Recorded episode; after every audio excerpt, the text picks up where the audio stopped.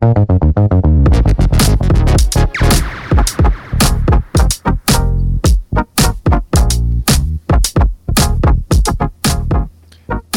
going on? Welcome everyone to the show. Paul George, Deacon Adam Conque, in the studio recording today. How's it going, my man? It's going great. It really is. I um how are you doing? Good. You know, I I'm lucky these days because I get to see you twice a week. Uh, one in our men's group, our grit Mhm. group, on Mondays, Monday evening. So shout out to our grit group guys. But uh, and then when we record, so I get to see you twice. Pretty sure you're tired of me. No, no, not at all. Which is funny because when we see each other, we're like, man, how you been? like we like we haven't seen each other. But it's good. That's a good point. I didn't even think about that. Yeah. Yeah. As soon as I saw you today, I'm like, man, what's going on? Yeah, like what's new since I saw you last? You know? Yeah, I do the same thing with my wife. I guess when I see her at the end of the day, like, what's going on? How's it going? Well, there's a lot happening in life, right? Yeah, There's a lot of moving pieces, a lot of change, a lot, you know, a lot of things going on. I mean, I mean, when I, s- for example, when I see you next week, you guys are having a baby. That's right. By this time next week, I'm gonna be at home with a new conk, and uh, of course, I've been at home with him in the womb, but I'll actually see him. Sounds so funny. A new him. conk. A new conk, a brand new conk. It's probably the youngest conk in the world. I don't know. You know, Probably. the name conk can be a onomatopoeia. That's true. I, I had an experience of that recently, actually. Um, I went to speak somewhere, Yeah. and uh, as soon as I get there, a, a very nice man, holy man, walks up that I just met, uh, walks up and says, um, "Hey, I need to apologize." Mm. I said, "For what?" He said, "Well, when I hear words, I just kind of spell them how they sound." That's a Cajun thing, Yeah, you know?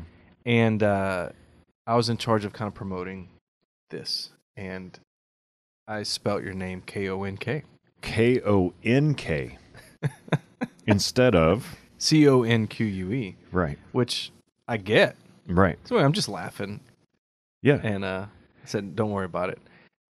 And um, anyway, That's that- a Cajun that thing. Is like, like for those of you who aren't down here, like one of the things is like, Cajuns like will make a sound and create a word around it, or vice versa, a word and create a sound around it. Like it, kyo. kyo or payao or, you know, or conk. Like I hit my head and it and it went conk, Right. and so now conk is a sound, Mm-hmm. but it's also a word.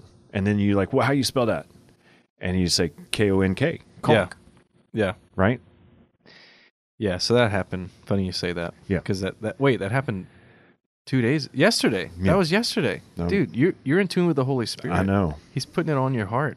man. My head went conk. I love the presentation opportunity because I got to talk about something I rarely get to talk about in groups, which was uh, meditation, Mm-hmm. and I loved it. It- I enjoyed it. Great. You ever get that? Like you talk about some things kind of often, and then you get the rare opportunity to talk about that thing that you really love, but barely ever get to talk yes. about. I'm learning more and more to say yes to the things that I, I really am passionate and you know uh, love to speak on because you're gonna you're gonna be more uh, prepared. You're gonna like it more. You you know whatever than to speak on things that I'm I'm not as you know Mm-hmm.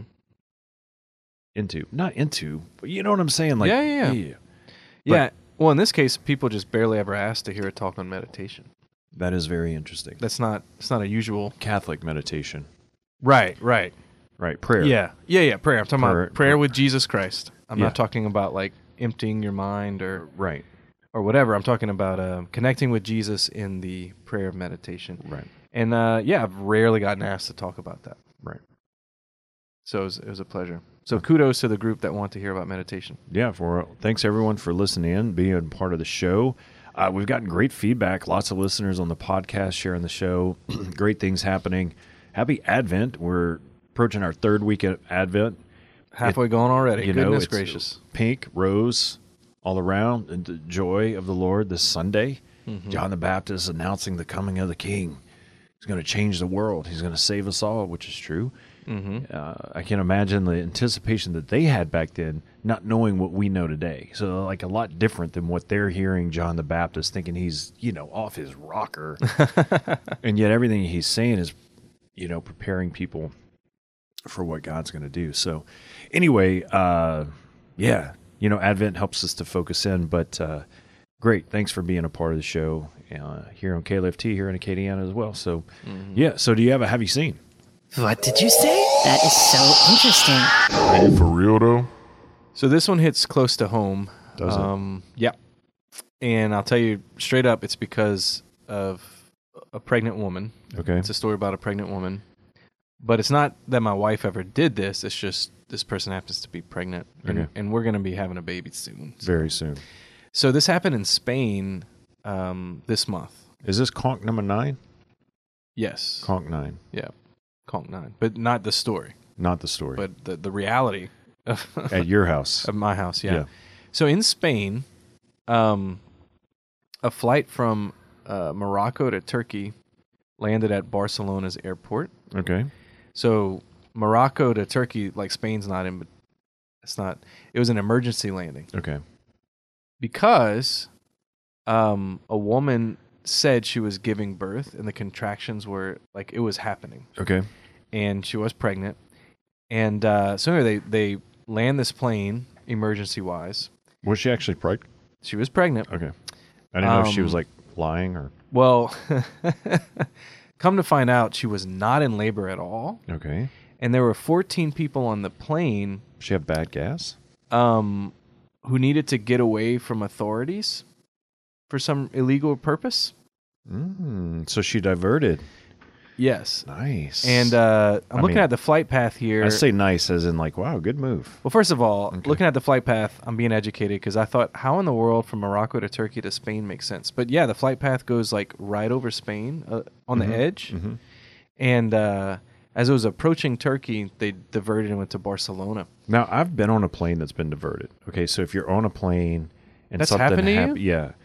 Um, so what they do is, you know, whatever course they're on, say like you're going from here to Atlanta, okay, and something happens midair. It could be something with a plane or a passenger, or maybe if it's even like a storm or like something, you know, it's like they're going to find the closest airport to land the plane. Now, listen, they got to look at a number of factors you know air traffic and then they got to make sure that that airport even if it's like a local airport has a runway big enough to land whatever plane you have so they're going Mhm. through all this okay and then yeah i've been diverted before a couple of times just to a random city that was in between the two destinations so Wow. they had a plan to just divert the plane midair Yes, and which worked. And then, so apparently, the reason why, okay, there were 28 people they figured out that were in on this plot, nice and she was one of them. this is cool And uh, they're figuring out that these 28 people wanted to be lost in Barcelona. That was the idea.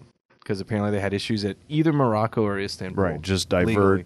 hit the ground and, and just disappear Yep. They caught half of them, really but there's 14 people right now in Barcelona from this situation. Hmm. And it all started with a pregnant woman acting like she was giving birth wow on a plane. That is a wild story. I wonder how much they paid this pregnant woman to, like, if she wasn't a part of their like team, Mm-hmm. you know, how much they paid her to do this. I would hope a lot because she's in trouble. Yeah, you know, it's so interesting because this Advent, we actually focus in on a pregnant woman who was diverted. You are such a master at this. Like, we literally look at the life of Mary, who Yeah. was pregnant, right? yeah. and her life was not only spiritually, emotionally, physically diverted, but like literally physically diverted to Bethlehem. Like that wasn't in the plan. And then the census with Joseph, they go back to where his family's from for the census, and they end up, you know, giving birth to Jesus in Bethlehem. Right? Mhm. It wasn't necessarily part of Mary's plan. I mean, the, she wasn't from there. You know, she had no reason to go there. But now that she was betrothed, like literally like the whole story of advent is about diversion You're a master at this. I mean- man. and you're right. Yeah. like mary's life like when she was she you know we we we're going to talk about this later you know one of the things that we celebrated this week the immaculate conception but like we'll we'll get to that but the the fact that like you know from a young age like she didn't know god's plan for her god revealed his plan in time and yet even in that although she said yes she was surprised she had the grace to say yes um like it it diverted like what she was thinking her life would be or where it would go. And, and that's the story of all of our lives in a sense of like it's it's not this linear path of like boom, do all these things and we're just going to go straight down this line. Like God takes scribbled, crooked, broken lines and makes our story for us, right? Like, and that's even the story of the Holy Family. There's these diversions of, St. Joseph didn't know God's plan and like had different plans and got rerouted and diverted and and then together they got diverted not only to Bethlehem but then to Egypt, right? And then from Egypt back to Nazareth and like there's this whole like rerouting that's happening in their life Mm-hmm. you know and so as these passengers are like intentionally diverting this plane to avoid authorities like you can't say that like like like god literally literally diverted them from bethlehem to egypt to avoid the authority of herod Mm-hmm. Mm-hmm. of the massacre That's right. to to save the savior Mm-hmm. the Savior was saved by God diverting, right? And oftentimes we're like, why is God doing this in my life? Like, why did this happen? And why did this, why did I have to go this direction that direction? And we look in regret in the, in the rearview mirror instead of just saying, you know, God's going to use all those diversions for good. and that's the difference that faith makes. Like I'm looking at this flight path. Um, I think any of us would say, "Here's Morocco. Here's Istanbul. Here's a straight line between the 2 Mhm. That's what should happen." But I'm looking at the flight path that actually happened, and it's like it went there, then there, then there. Now it's there. It's it's all over the place. And a person of faith sees the logic of that flight path, right? So the one you just described, the logic of Christ being conceived miraculously in the womb of the Virgin Mary in Nazareth, going to Bethlehem to be born, fleeing to Egypt to not be killed, right? Um, coming back to Nazareth, getting lost in the temple. Like Christ's life looks like the second flight path, not the first. I mean, we, this is what St. Peter told Jesus, right? When Jesus said that he would have to die on the cross and rise on the third day, he says, Mhm. No, Lord, the straight path here is from Morocco to Istanbul. There's no way that should happen to you. I'll die before that happens. Right. And he says, Get behind me, Satan. You're thinking like human beings, not like God. Because really, in the end, we're only gonna it's only gonna make sense to us once the flight is complete and we see how every turn made sense of the story of our life. Right.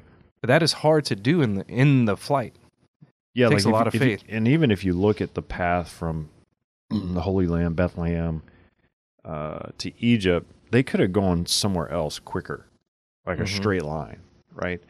But you gotta you gotta go through, you know, Judea, and then you gotta hit the coast, and then you gotta fall on the coast, and then you gotta go down into Egypt. Um, you know, there's significant theological connection to there, right? Like Mm-hmm. th- this is where the Israelites were enslaved in Egypt, and yet God sends Jesus, the Savior, into Egypt so that, like, to to reclaim uh, that land, like, Yeah, like for the new Passover, yeah. freedom is here, right? They could have gone somewhere else quicker to get away from Herod. The diversion makes sense in hindsight. Mm-hmm. And if you look back on your life and you're like, man, why did that happen? And why did this happen? And yeah, even some of those things like we forced to happen or we made mistakes, but God can take not only our mistakes and he can take his diversions for us and he he can make it all make sense for our good because God wants good things for us, right? Everything about Joseph and Mary's life and Jesus was about diversion, you know, rerouting just like the Israelites, like God rerouted them to the Red Sea. Why? To save them. It made no sense. It wasn't the direct path. Right. You know, it wasn't from Istanbul to Turkey. It's like, here's the direct line. Like, they diverted off to the nearest and best airport to land this plane in Spain. It, it, it, you know, it's crazy to, to think about, like, but life is not about perfection and having this perfect life because it never unfolds that way, you know? Yeah. But Yeah. you know the beauty is that like we can enter into the life of the holy family and realize that their life didn't unfold perfectly that wasn't a perfect route like it was constantly rerouting and diversion and god allowed good things and great things to happen through that I mean, this reminds me of uh, Saint Padre Pio, someone you wrote about in your upcoming book, Holy Mhm. Grit. But his famous um, maximum: "Pray, hope, don't worry." Hmm. Well, the pilot is worried. I've never been a pilot, but I can imagine the lives of everyone on board are in my hands, and I have to follow this path and not hit mountains and stuff. And like, there's a lot to worry about. Yep. The co-pilot is worried because they're aware of everything the pilot's aware of, Mhm. And they need to help and fill in when needed or whatever. Right. Right. The only ones who really aren't worried are the children asleep in the plane. you know what I'm saying? Mm. Like they're passed out. Maybe they're watching a, a movie. They don't know enough to be worried. Right. But they're on the path. And I think people of faith struggle in this aspect of faith that we may not realize. I should not be the pilot of my life. I know mm. I've gotten into trouble when I've set the course, when I've worried about what's in the way, when I, you know what I'm saying? That's not my role. I'm not even a co pilot. Like, God's not going to tell me everything about my life. Hmm. It's not, I don't need to know all the information. Hmm. I'm happiest when I'm just on the plane of my life. Like, I'm just a, a child asleep and just trusting that the destination makes sense. And when things happen, like in my life, um, that are on the way, I just, if I worry how this is going to interrupt my plan for my life, I'm Yeah. acting like the pilot. I think about this often just because I fly a lot. And every time I get on a plane, I'm like, look, I'm getting in a metal tube, right? yeah. Like that does not like have helium. Like it's really I relied usually think that it's a metal coffin, but okay, go ahead. metal. Thank you, metal tube. you know, propelled by jets. Yes. It's forced, you know, to defy gravity, yes. right? Like anything goes wrong with it, like it's falling. We're doing something that literally took humanity tens of thousands of years to figure out. Yeah, This ex- is not exactly. simple. And every time I get on the plane and go somewhere, m the literal thought every time I get on the plane is like, I have zero, zero control Yes. over this. Like, I'm not flying this plane. I'm not directing it. I'm not routing it. I'm literally just sitting in a seat, hoping that the people who are like taking care of my life are Mhm. competent Mm-hmm. Yeah. right? And Yeah. then I'm going to get from one place to the other safely. Like I have zero control, which is why it causes me anxiety sometimes, right? Because like, Mhm. who likes that? Not having control. But this is like the Christian life, the life of pursuing God and saying it is like giving God complete and total control, right? Yeah. Do we need to board the plane? Do we need to say yes and surrender uh, and have faith, right? Mhm. Everything's going to be okay. Yes. Like we can't sit on the sideline. Like we gotta we gotta enter in, buy the ticket, and get on board. But after that, like it's total surrender. Mm-hmm. I have no control. And there's beauty to that of like, man, I just got to this destination and all I did was just sat down, Yeah. right? And the team did an awesome job. And there's anxiety into that that we all experience in our life of like, man, this plane got rerouted, it got diverted, there was a storm, Mm-hmm. there was you know, Turbulence. turbulence, Oh, I hate and turbulence. mechanical issues. We got Yeah. grounded for a while. That's that's what life deals us. And yet, when we put our trust in Jesus, He always takes care of us. And this is what brings us back to Advent. Mary and Joseph put their total trust in Jesus, in God the Father, that He was going to take care of them. And no matter what the diversion and the rerouting was going to be, that God was going to take care of them. Advent, like Lent, can be the type of season where we become a pilot. Even like well intentioned, we love the Lord, we're ready to Advent, we become a pilot. So here's what I'm doing this Advent, right? Like I set the path forward. I'm gonna do this, I'm gonna do that, I'm gonna go that on that day. And there's a kind of a danger in there to like over plan, over over pilot Advent. Mm-hmm. And this year, I'm appreciating how God has surprised me with His plans that I was not expecting. So the diversions, like the grit group, like I wasn't a month ago thinking, or whenever we started, before we started, I wasn't thinking that's what my Advent would feature, right? Like there's certain things that God surprised me with on this journey that have been more fruitful than any plan I had. And and sometimes I I fail at the plan that I intended to do. But is that a failure? Is that God kind of diverting me from something else I don't need to worry about, right? Like a lot of times we make these plans about things that aren't important to God, they're just important to me. Mm-hmm.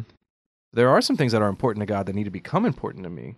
And sometimes He lets me fail at the things I think need to change So I could focus on, okay, God, what do you want? Right. What do you want me to work on? Right. Divert me. Divert me. Divert me, Jesus. That's a good mode. That's better than That's God is my co-pilot. Have you seen that? Yeah, I don't like that one. It's a one. well-intentioned thing, but he's not. No. No, I mean, if God's your co-pilot, man, you need to switch seats. Yeah, it's true. Get in the You back know. of the plane with the children Yeah. watching their iPad. Yeah, something's wrong with something. Yeah, No, divert me, Jesus. That's a good one. yeah. Okay. All right. Wow, that was interesting. You're you're the master. Let's at- divert this, and uh, we'll take a quick break, and we're gonna we're gonna come right back. Healthcare that works better and costs less? Seems like an oxymoron, right? Take a minute and check out our sponsor, Solidarity Health Share. Members say that faith based health sharing is a much better fit than insurance, all while costing less. Prices start at $384 a month for families. Call now to see how much you can save. 844 387 8533. That's 844 387 8533.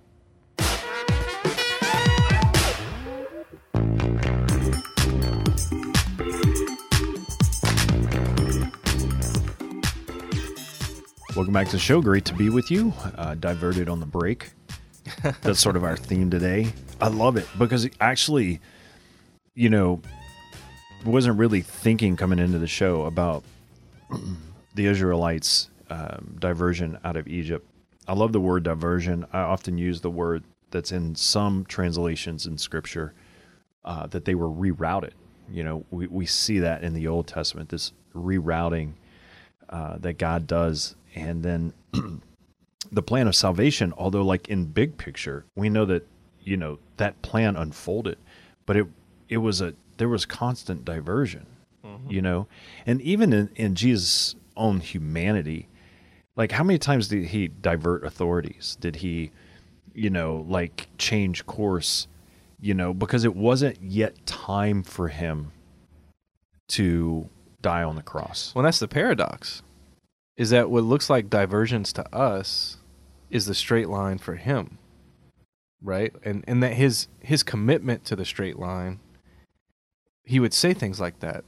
My hour has not yet come. So he would say no to some things, and yes to other things. But as we watched him, you know, for three years, it seemed like each day was just a bunch of diversions because this this uh, sick man asked you to heal him. Now we're going to spend two hours with him Right. because this crowd is hungry. Now we're going to do that, right? Like it just seems like you're just responding to the moment and getting diverted from. But it was all a straight line to the cross. Right. Right. It's crazy. Yeah, man, I, I just love the imagery of that, and and I, I'm hoping that everyone is listening just understands that our our life is constant diversion, and yet the more and more that we can sit in the chair and trust that Jesus is going to like use that for our good, even though it seems hard at times. Maybe we're dealing with suffering. Maybe our life didn't unfold the way we mm-hmm. thought it would be. Maybe we're in a situation in our vocation that's difficult, or we're in a job, or we feel like we're at a dead end. I look, and I say all these things because I've been at many places at the same time. Like I felt like, man, I'm at a dead end career wise, or this is happening, or I'm suffering this, or why did this happen in my life? And and yet, the more and more you trust the Lord, it's like I I do. I've lived long enough to understand that like all the crooked lines that like in my past God has used to to make sense, like to to paint a beautiful picture, not the picture that I would have painted, right?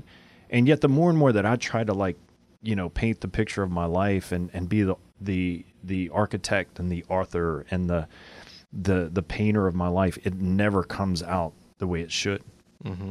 Like God's in control, and you think about like like Mary, like the Blessed Virgin Mary had to put total trust in Jesus because none of this was like in a sense like her plan. Like she didn't like sit down and say, "Well, let me figure out my 3-year strategic plan." Right. And here's what it is.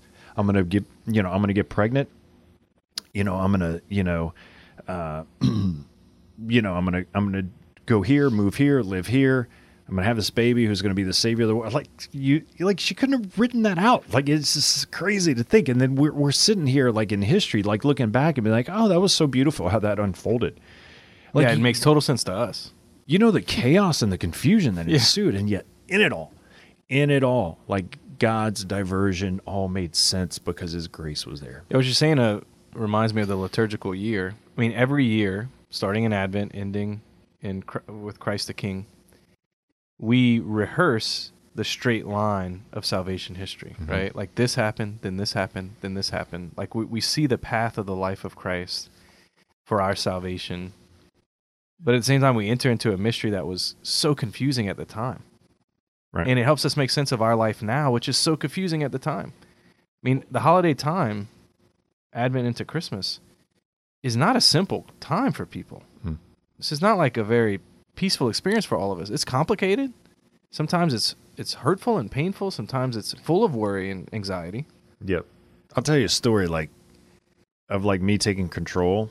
Like um, I had my whole family one year. All the kids were small. I was doing a, a Lenten mission in Knoxville, Tennessee, and so we drove. It was over the like Mardi Gras break and whatever. Everybody was out of school, so it was perfect. So we drove, did, drove, did a parish mission there for three days, and then I was going to go see family in Atlanta. So if you drive from Knoxville to Atlanta, you go over, you know the the the mountains, Mm-hmm. right? Mm-hmm. Uh, the Smokies, Smokies. right? That's what's out there. Yeah, yeah, yeah. Right. And and so like that's the big part of the mountain. Now you could go around it. So I just we were leaving, packing. You know the stress of getting all your kids in one car and mm-hmm. all their luggage and not leaving either a kid or a bag, right? Right. so it's like okay. So I just mapped it and it gave me the quickest route, right? Mm-hmm. And I didn't think about it. So I just hit map, go, quickest route. And before we knew it, we're like in the middle of the mountains on like a one lane switchback road. which you know like and then we just everyone was getting sick including me like car sick That's awesome. you know yada yada and then finally we came up to this little convenience store lost in the middle of nowhere no phone signal so the map went out Oh my goodness. right so i just you know i wanted the quickest route this is what i was going to do so i walked into this little old convenience store like just you know like you would picture in the mountains Mm-hmm. And the guy goes, "You're lost, aren't you?" And I said, what? "Yeah." How'd you know? He goes, "You wouldn't be here if you weren't lost." is basically is what he said. And then he points to the map. There's a map on the counter, right? So he's like used to this, like people getting lost. And he goes, "You're right here." I was like, "Okay, thanks." And he goes, "Where are you trying to go?" I said, "Atlanta." And he says, "There, one mile from here is a four lane highway. You can go 80 miles an hour." and I was just like, "All right, well, I'll just buy some chips and uh, a drink and get on my way." And like literally, like if I would have just like, let you know, like been more patient, taken the longer route, I would have like gotten there faster on a four lane highway. And you know, I had to be diverted to learn Yeah. a lesson. But like, like that's just our life. Like when we Yeah. take control, we just end up at dead ends, and and God comes in. And we're lost, and He saves us and rescues us and points us in the right direction. Right? I mean that is allow it. that is confession, right? You walk into the confessional. Why are you here? Well, I wouldn't be here if I wasn't lost. right. Right. So why we go to confession, and then we're we're brought in close relationship again. I mean, the grace of reconcil- reconciling us to the Father puts us in that right relationship again to be on that four lane highway. You know, Right. um, and it's really close. It's always as close as the Father's love for us. Reconciling with Him, Right. coming back to Him. It's never a far away journey. It's always a close journey in the confessional, and uh, yeah, that's beautiful, man. That's that's quite a story. Yeah. All right. So, uh, all right. Do you have a weird Catholic stuff? What? What? What? Yo, you Catholics, I tell you what, y'all are weird folk. What do you got this week? Y'all do some weird stuff, yeah. Come on now. Weird Catholics. Stop! So this week we celebrated yesterday, in fact, the solemnity of the Immaculate Conception. Hmm, big day. And I just want to say two things. I love Our Lady and I love this mystery, and I'm not disrespecting it at all, but I am going to say people think it's weird. People think it's weird, and It is a weird Catholic thing. it is a weird Catholic thing. Not only is it weird to non-Catholics, but it's also weird to Catholics if you don't fully understand what the immaculate conception is, right? So like Yeah. it's not it's not the the celebration of Jesus being immaculately conceived. So like and it's this high feast day solemnity in the middle of Advent. It's this holy day of obligation, not to force us to go to mass, but because it's such a high feast day that it's like we need to celebrate this, you know, the beauty of of this. So explain to me why this is weird to people. Well, I think people think it's weird for two reasons. One, people think it's weird how how much we love Mary in general. Right. Like, I, I guess if your view of salvation history is that Mary was just one of the participants of the life of Jesus, like she, like Mary Magdalene and Saint Peter, and like she's just kind of one of those group. You know, she's just kind of a, a disciple, a Christian, like everyone else at the time. Right. Then everything we do with Mary is weird to you. Right. everything because I, yeah i think it's weird too if mary was just another disciple then the way jesus treated her was weird and the way the church has treated her for 2000 years is weird but if you if and the you- way God treated her is weird. yeah Because did God treat any other saint or disciple that way? No. i mean is anyone else the mother of god No. No. like Zero. I mean the closest thing to that would be saint joseph who's the true father of jesus in Right. that he's a, the adopted father Yeah. I, I don't know it's a pet peeve of mine when people But he's not the DNA foster father. father. Right. And this is what, what is different. And, you know, no matter where you come from, what you believe, the reality is for any Christian, believe that Jesus has to have the DNA of Mary because he, you know, all to be a Christians true son yeah all Christians believe that Mary was the mother of God. Right. Uh, what sets, you know, the thousands of years of, of, you know, theology of Christians and Catholics is that, you know, all Christians believe that that Jesus was born without sin, and then, you Mm-hmm. know, was immaculately conceived. Right, like all, he wasn't- all Christians wasn't conceived in original sin that jesus never had the stain of original sin Right. everyone agrees yeah Yeah, and that uh, Mary and Joseph didn't have relations. You know, at least before before. Right. Yeah, so like all Christians believe that dogma. If if not, like you don't.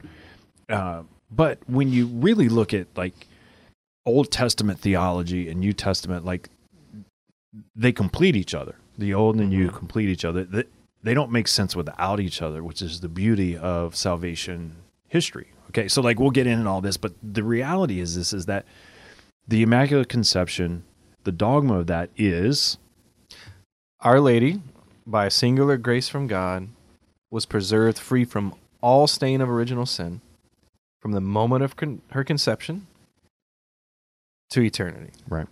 So that preservation was complete. So it wasn't like it was just, it was Her ordained conception- by God. and then maybe she sins later. No, it was a complete preservation from all sin Mm-hmm. from the moment of her conception forever. Right. And the question is, like, often people say, was, was then did she not have like the the grace of Jesus, the salvation, and save through Jesus? The reality is, is that the saints talk about how the grace of Jesus is timeless, like mm. salvation is timeless. The the cross is timeless, and so she was preserved with that grace ahead of time mm-hmm. in a sense right? Like like she was saved through christ ahead of time. The grace was bestowed upon her. And yet like the way this this all really unfolds is like the presence of god in the old testament was carried in the tabernacle the holy of holies. No no one with sin could enter into that. Only the high priest right? Supposedly supposed to you know be someone who was sinless to enter in there. But like god in in in that presence that holy of holies of the tabernacle everyone believed that god could not exist within like this this sinful Right. presence God and coexisting with sin. That's a great point because I mean, in the Old Testament, God's wrath is a constant theme, right? He's going to bring His wrath on these people. Lord, bring Your wrath. Like we pray for His wrath for sometimes. Mhm. But it's, the Old Testament understanding of wrath was exactly what you're saying, where God, who is all holy, cannot coexist with that which is unclean or unholy, Mm. or even just normal. right? Like let's let's not even take morality out of it. God, who is all holy, can't coexist with that which is just profane, which is just common. Right.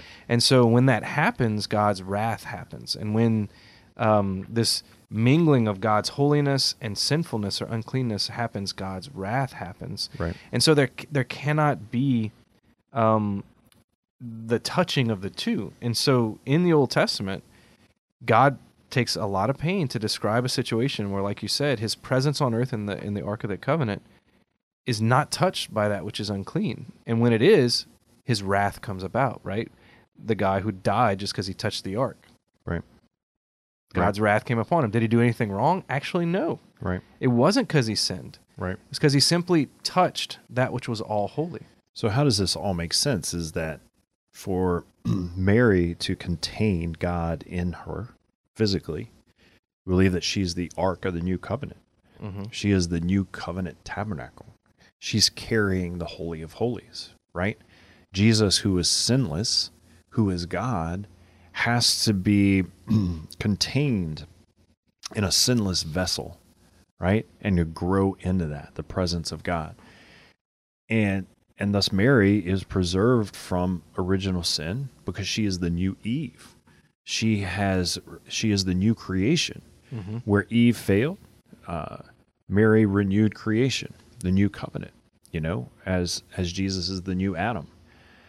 So this beautiful theology unfolds during Advent, right? And and the understanding of of salvation history and the importance of the mother of God playing a role in bringing Jesus into the world.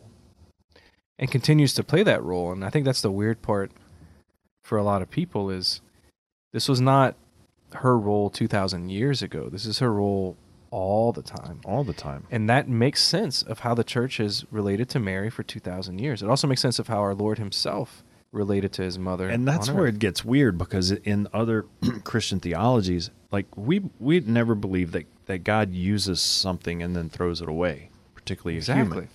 So why would God use Mary to bring Jesus into the world and then just kind of make no sense of her after? Right. Like, Like, she's she's done. She did You're the thing. mother of God. You're without sin to bring Jesus into the world. And now you're just normal. Yeah. N- now I'm just in no real re- different relationship with you than I am with another apostle or disciple. Yeah. It makes no sense. Like God doesn't use and throw away. God uses specifically and loves and and takes care of. And so Mary played a unique, specific, and the highest important role in bringing God into the world. Like like yes, God used her, but continues to use her in her role as mother. That's a great point. And uh, I think by analogy of, of St. Peter, right? So he's the only one of the apostles, the 12 apostles, to have his name changed by the Lord, right? Like he's Right. the only one who Jesus, like um, God changed Abram's name to Abraham in a divine edict. Like this was not, it's not like Jesus' nickname for Simon, okay? It was like, all right, I am changing your name.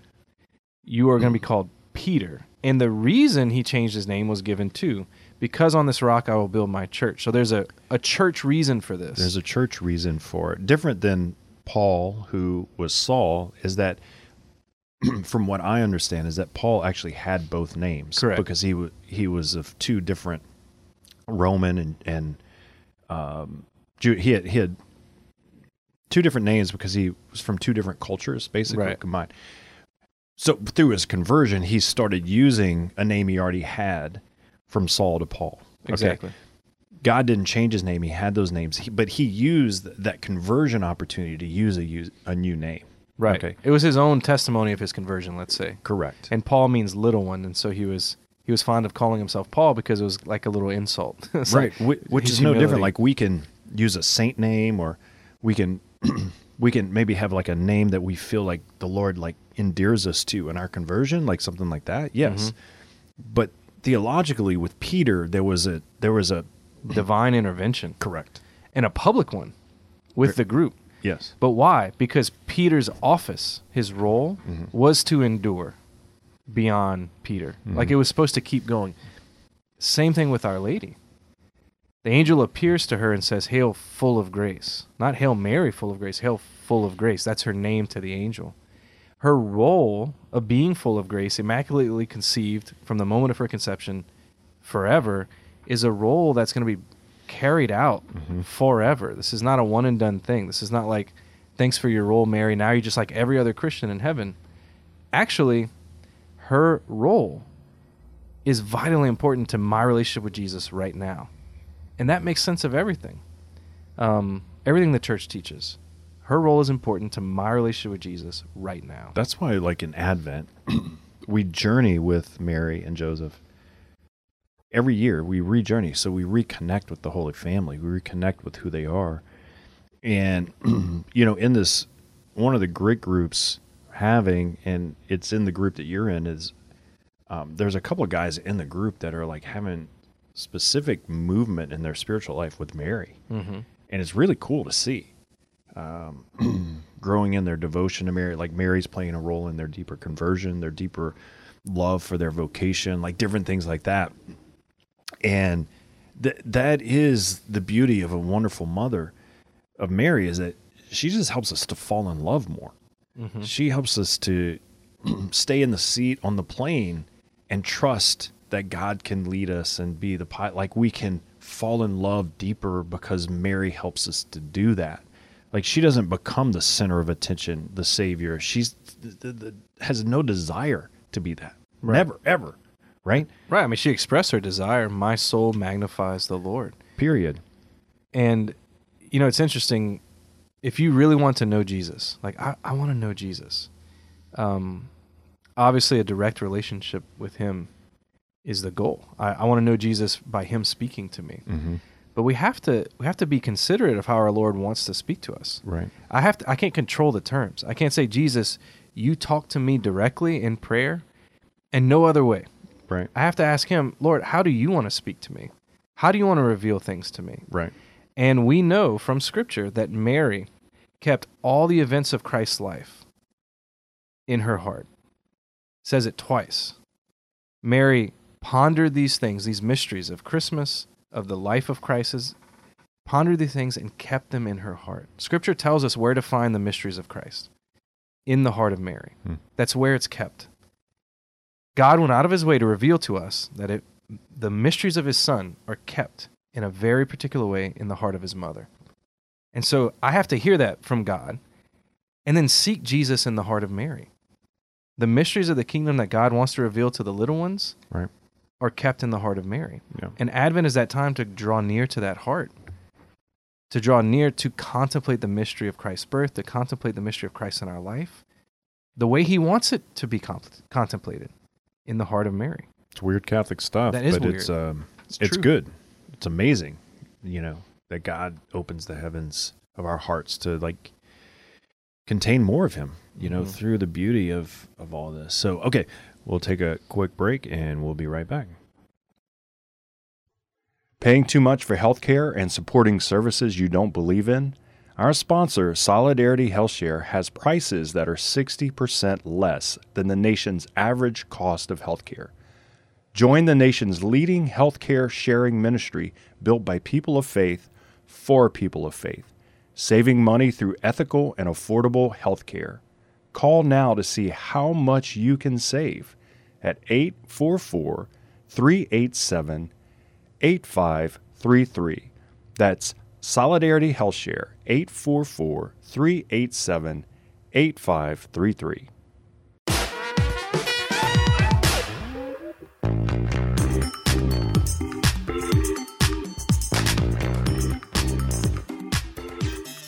Welcome back to the show. Great to be with you. Thanks for listening in on the podcast or on KLFT Radio.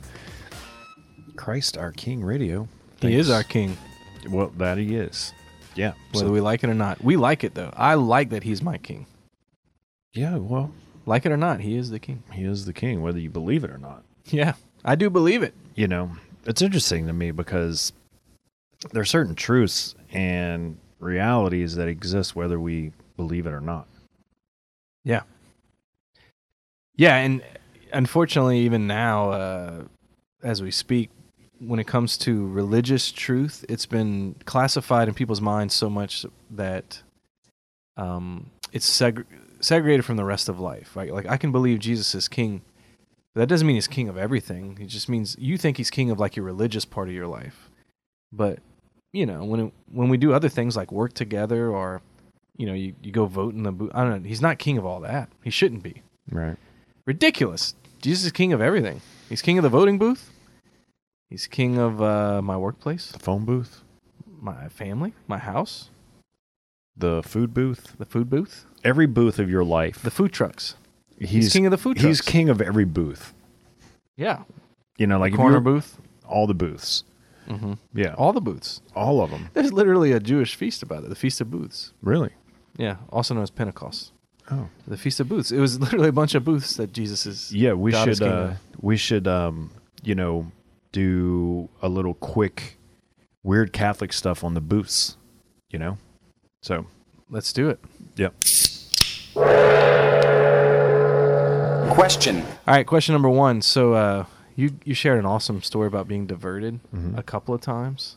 Um, so tell me about one of those diversions. Where'd you end up? So I actually think, like, if I remember correctly, I was coming from California back to Louisiana, hit a storm, and um, ended up landing in San Antonio uh, for hours and hours, sitting on the tarmac. Um, I think it was a either a storm or mechanical uh, difficulty. It was weird because people were kind of freaking out, panic. They're all everyone's going to miss their flights because they were connecting somewhere, whatever the case may be. So it is weird when the pilot just comes on and be like, "Hey, we're going to land. We're di- being diverted, and we're going to land somewhere we never expected to land." Mm-hmm. That is weird. Yeah. All right. Uh, question number two. So we talked about a woman on a plane diverting a plane to let people get away or Mhm. whatever. Um, other than your wife, have you ever s- witnessed a woman in labor? Other than your wife? Um, like going into labor. Um, no, I, I wouldn't want to like witness anyone other than my wife. Um, did you know I've I've been in a crowd before where someone went into labor and they had to like you know rush to the hospital. Did have one time where um, this woman was this young girl was dealing with some issues and she let's just say had some psychological issues and she was pretending like she was in labor Really? yep Just And- like the story. hmm and giving birth to jesus though Oh, yeah she had some mental issues right, right. they had to take her to a hospital for other reasons All right. Question number three. Um, we kind of touched on a on a sore subject. Not sore. We touched on a. We touched people's hearts. I think. Right. when we brought up the idea that anxiety comes from being in the pilot's chair, Mm. And uh, peace comes from just getting in the you know like, get back in coach and relax. Um, any thoughts? I know you've worked with people on that kind of thing. Any thoughts on letting go of that need to control the plane? yeah i think there's you know there's anxiety i think we you know there is some stress of letting go and surrendering and being in this seat where i have no control over my life you know in a sense like yes we should work hard and pray and you know do all those things that we can control in a sense to to like bring peace into our life. But ultimately we're not the designer of our life. Like god is.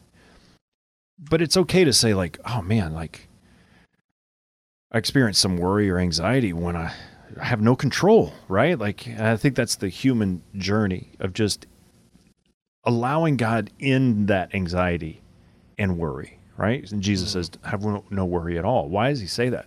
Because we worry he wouldn't say it if we didn't struggle with it you know like That's right. so like to just own it and be like, it's okay to like say that like I worry or have anxiety or fear or I have some doubt, but let me invite Jesus into that and let him speak to it and give me peace in the midst of that. Awesome. All right, question number four. We talked about Our Lady, and um, you mentioned that a couple of guys in our grit group are growing in that devotion, uh, particularly through this idea of Marian consecration. So my question is, what is that, and um, how do you know if you should do that? Yeah, it just seems like um, Mary has a way of of just tapping on our hearts and inviting us, like a gentle mother, to come to dinner, you know, per se. Um, just ask Mary, like, what's next, you know, in your relationship with her? What should you do?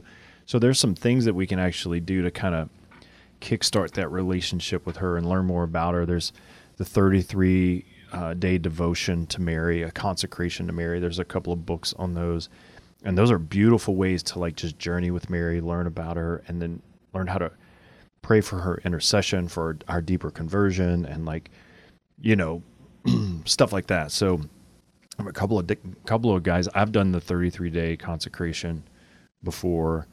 It's awesome. It's great. Like you know, it's like why wouldn't I? Because it, it's only going to help me grow closer to Christ. It's not going to like lead me the other direction. Right. So Awesome. All right, question number five. Um, we mentioned the uh, rerouting from slavery in Egypt and like Israelites coming out had to go different routes and things like that. Um, I want to ask you about those that feel enslaved to things, like they know they need to stop this or start that and they just can't. right. Um, how important are diversions? Because I, like I know for myself, when I've felt enslaved, I just keep doing the same thing over and over and over and expect results. How important are diversions in that kind of situation, and where do they come from? Like, who can reroute us? Who can help us get on a different path? Well, there's a lot of ways. You know, like if, like if you're saying we're at a dead end, like we just need to be rerouted. Like we know, like we need diversion. Mm-hmm. You know, one of the reasons, like doing these grit groups, is like we need each other. Like and through like this community, like it, it helps to kind of give us new perspective, reroute maybe our spiritual life, our prayer life, or even connections. You know, with with work or like support or like all these things. Like if we isolate ourselves, you know, it's really hard to divert ourselves because we we begin to kind of turn inward. We need other people. We need help. We need prayer. We need the sacraments. We need the church. We need spiritual direction. We need community. We need confession. All those things, right? To help us to see beyond like just the fact that I'm a, at a dead end. Like the Israelites were at the Red Sea and they thought that they this was the end, right? And they they didn't believe that God could part the Red Sea right? They they cursed and doubted, and then he parts the Red Sea. He did do that. He did do it. All right, question number six. Um, so I have a baby coming next week. You do it, actually. yeah, Your wife's going to do all the work. she is. She's awesome. Um, do you have any advice for me? I mean, this is number nine. Yeah. I mean, I still need advice. you really? I've been through this a few times, but give me some good advice, man. well, I mean, the best advice, honestly, obviously, is like just be there with your wife. Mm-hmm. Let her know everything's going to be okay, and get her the best meal she wants after. That's a good. Yeah. So ask her ahead of time, like what, like what you going to be craving after, and I'm going to have it ready for you. Okay. They burn about like ten thousand calories given you know Oh, going through labor. It's a marathon. They don't eat for a long time. I don't. I don't know. Like, Well, I'll take your advice. I'll let you know how it goes. yeah. What's what's the meal, man?